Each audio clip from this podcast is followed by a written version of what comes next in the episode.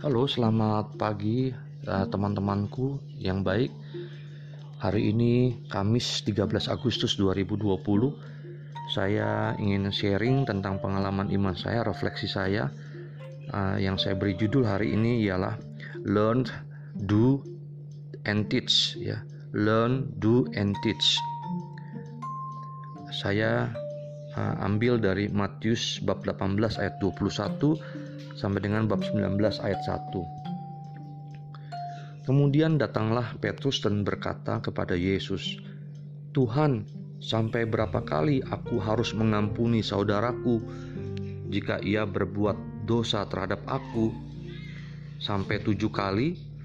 Yesus berkata kepadanya, "Bukan, aku berkata kepadamu, bukan sampai tujuh kali, melainkan sampai tujuh puluh kali tujuh kali." Sebab hal kerajaan sorga seumpama seorang raja yang hendak mengadakan perhitungan dengan hamba-hambanya.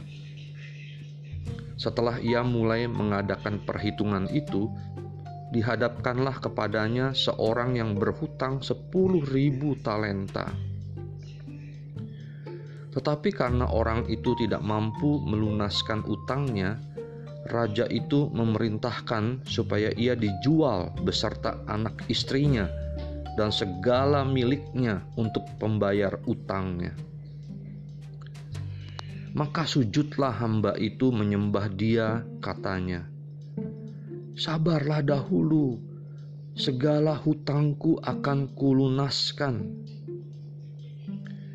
Lalu tergeraklah hati raja itu oleh belas kasihan akan hamba itu, sehingga ia membebaskannya dan menghapuskan utangnya. Tetapi ketika hamba itu keluar, ia bertemu dengan seorang hamba lain yang berhutang seratus dinar kepadanya. Ia menangkap dan mencekik lawan kawannya itu, katanya, bayar utangmu. Maka sujudlah kawannya itu dan memohon kepadanya, Sabarlah dahulu, hutangku itu akan kulunaskan. Tetapi ia menolak dan menyerahkan kawannya itu ke dalam penjara sampai dilunaskannya utangnya. Melihat itu, kawan-kawannya yang, la yang lain sangat sedih, lalu menyampaikan segala yang terjadi kepada tuan mereka. Raja itu menyuruh memanggil orang itu dan berkata kepadanya, "Hai hamba yang jahat, seluruh hutangmu telah kuhapuskan karena engkau memohonkannya kepadaku." Bukankah engkau pun harus mengasihani kawanmu seperti aku telah mengasihani engkau? Maka marahlah tuannya itu dan menyerahkannya kepada Algojo-Algojo sampai ia melunaskan seluruh utangnya.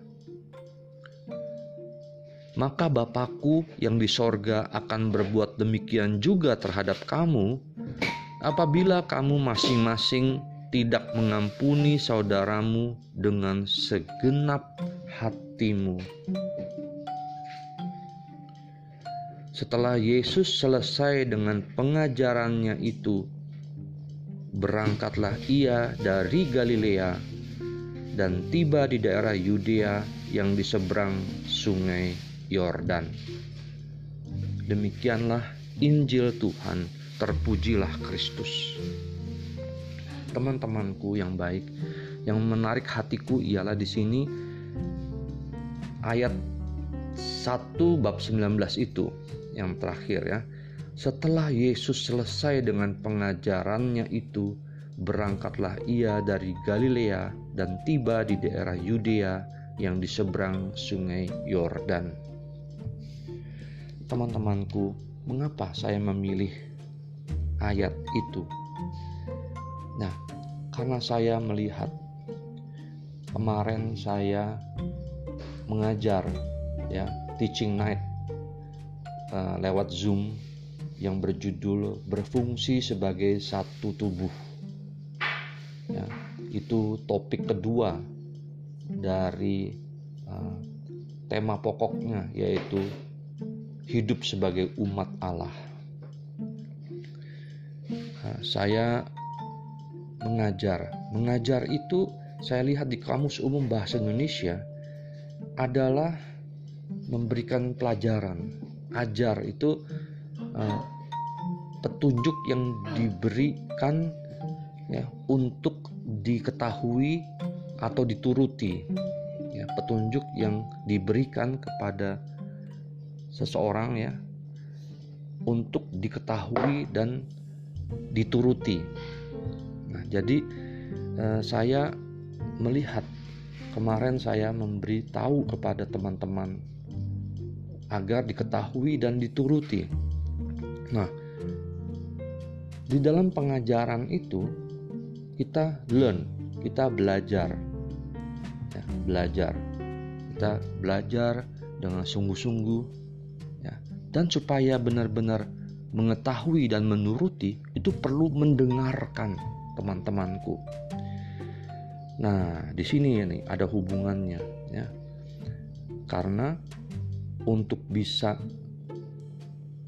mengampuni seseorang ya sesuai dengan kehendak Tuhan kita bisa mendengarkan hati kita ya bahwa saya sudah diampuni oleh Tuhan Yesus.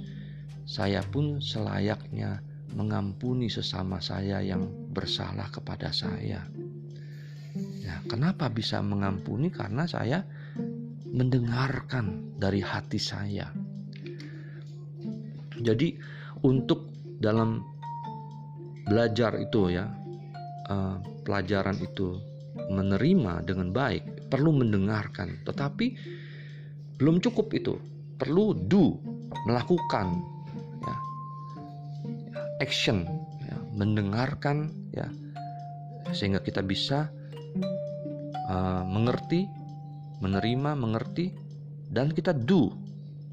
Makanya saya judul saya learn, do and teach. Nah, yang ketiga itu untuk duplikasi teman-temanku yang baik, untuk kita bisa berkembang. Nah, kemarin uh, saya juga bertanya bahwa untuk di zaman adaptasi kebiasaan baru ini atau new normal perlu sekali uh, penyesuaian dengan kebiasaan-kebiasaan yang baru, misalnya dengan cara online ini kita memberikan uh, program hidup Kristiani atau CLP-nya sesuai dengan petunjuk Dewan Pelaksana di, di dalam komunitas Couples for Christ.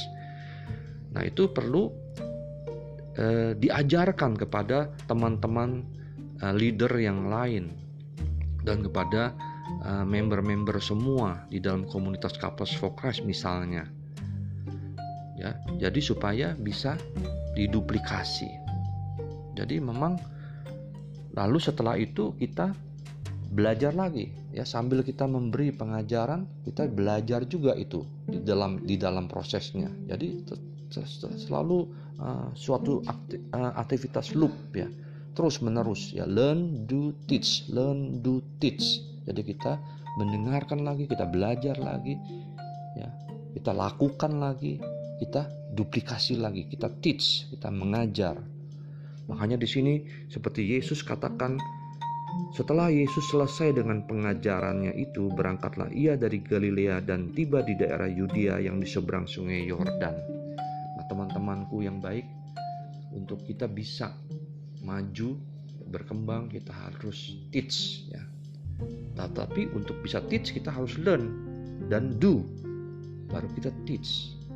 Jadi itu uh, siklusnya. Supaya kita komunitas kapas wakas kita bisa berkembang ya. Kita harus teach juga ya. Kita harus mengajar juga.